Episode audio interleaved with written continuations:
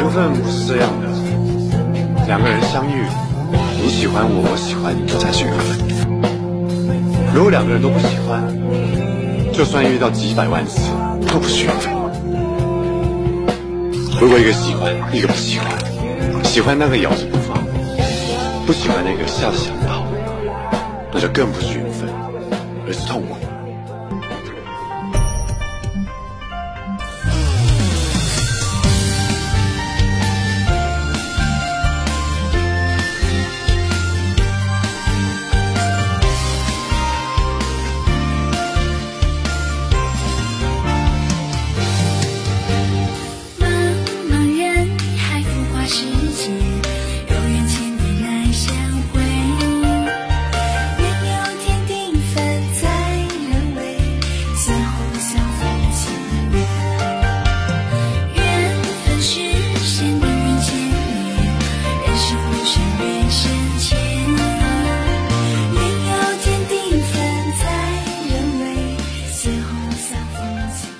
记者又下来采访啊，一位狂躁症患者和我打招呼。我在医院主管宣传，很多住院时间长的患者和他们家属都认识我，因为每次有啥团体活动我都会参加，去照相、采访、写新闻。他们给我的昵称就是大记者。 我说，这次不是大楼刚建成，我们楚氏也管着标牌制作和安装。今天是来安装你们病房的门头牌。他说：“那你们注意点，一人上去，一人扶着梯子，需要我帮忙就说话。”我对同行的科员袁建刚说：“看见了吗？这就是狂躁症的特点。” 爱管闲事，袁建刚嘿嘿一笑说：“处长，这次我上去安装，你在下面扶着梯子吧。以前都是你照顾我，我都不好意思了。”我感到很诧异，怎么你不恐高了？袁建刚挠挠头说：“其实我也不是天生的恐高症。” 就是十来岁的时候，从房顶上摔下来过一次，当时摔得满脸是血，吓坏了爸妈，也吓坏了我，从此就从心里不敢登高了。不过我都成年了，再说咱们楚经常做这些登高工作，总不能天天让你和人家一个女孩替我干活吧？好说不好听。 我想挑战一下自己，我犹豫了一下，说：“好吧，突破一下也好。”从心理学角度讲，这叫满贯疗法，一下子让你置身你害怕的情境中，也许立刻就消除了恐惧心理。没等我说完，袁建刚就直梯子开始往上爬了，我赶紧扶住。 等他到了顶端，我松开手准备去拿地上的门头牌，没想到他大喊一声“快躲开”，就跳了下来。我赶紧往旁边一蹦，结果摔了一跤，幸好没摔坏。袁建刚也倒在了地上，他龇牙咧嘴地说。 处长，情况不妙，我站不起来了，脚脖子疼得厉害。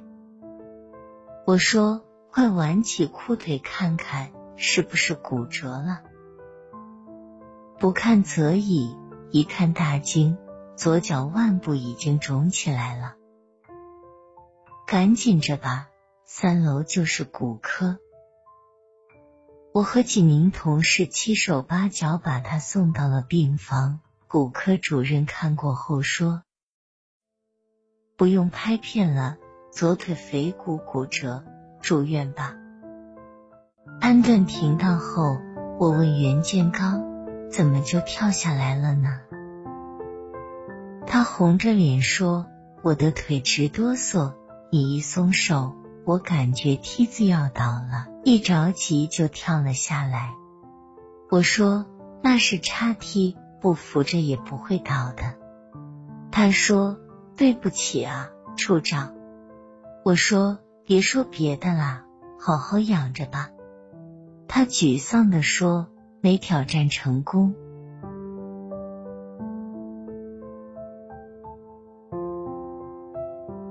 三天后，我和另一个科员去看望袁建刚。我们准备离开时，袁建刚说，处长，帮我个忙行吗？我说，行啊，说吧。他说，我看着骨科圆脸的那个李媛护士挺好，能给牵个线吗？我哈哈一笑，傻小子，天天守着，还用我牵线，发挥你的潜能和智慧，自己解决，我相信，用不了几个回合就能拿下。他说，好吧，我努力。一周后，袁建刚出院回家，我们去接他，他小声对我说，有戏。我明白是什么意思，打心眼里为他高兴。三个月后，袁建刚来上班，第一件向我汇报的事情就是成功了。他说，李渊对我可好了，他颠覆了我以前的恋爱观，原先总喜欢瘦脸的女生，现在才知道胖嘟嘟的圆脸女孩子更可爱。我问，定了？他说，定了，都见过家长了，两边没啥意见。我说，够快的啊。他说，二十五六了，也该着急了。我打趣道，你这一摔很值啊，摔来一个媳妇。你姓袁，他叫袁，脸也圆，你俩是圆的三次方啊。他更有意思，连说缘分缘分，实在是缘分啊。也许人和人之间真存在缘分，如果有缘，上天总会想尽办法安排你们见面的。如果无缘，就算天天见面，苦苦追寻，也无法修成正果。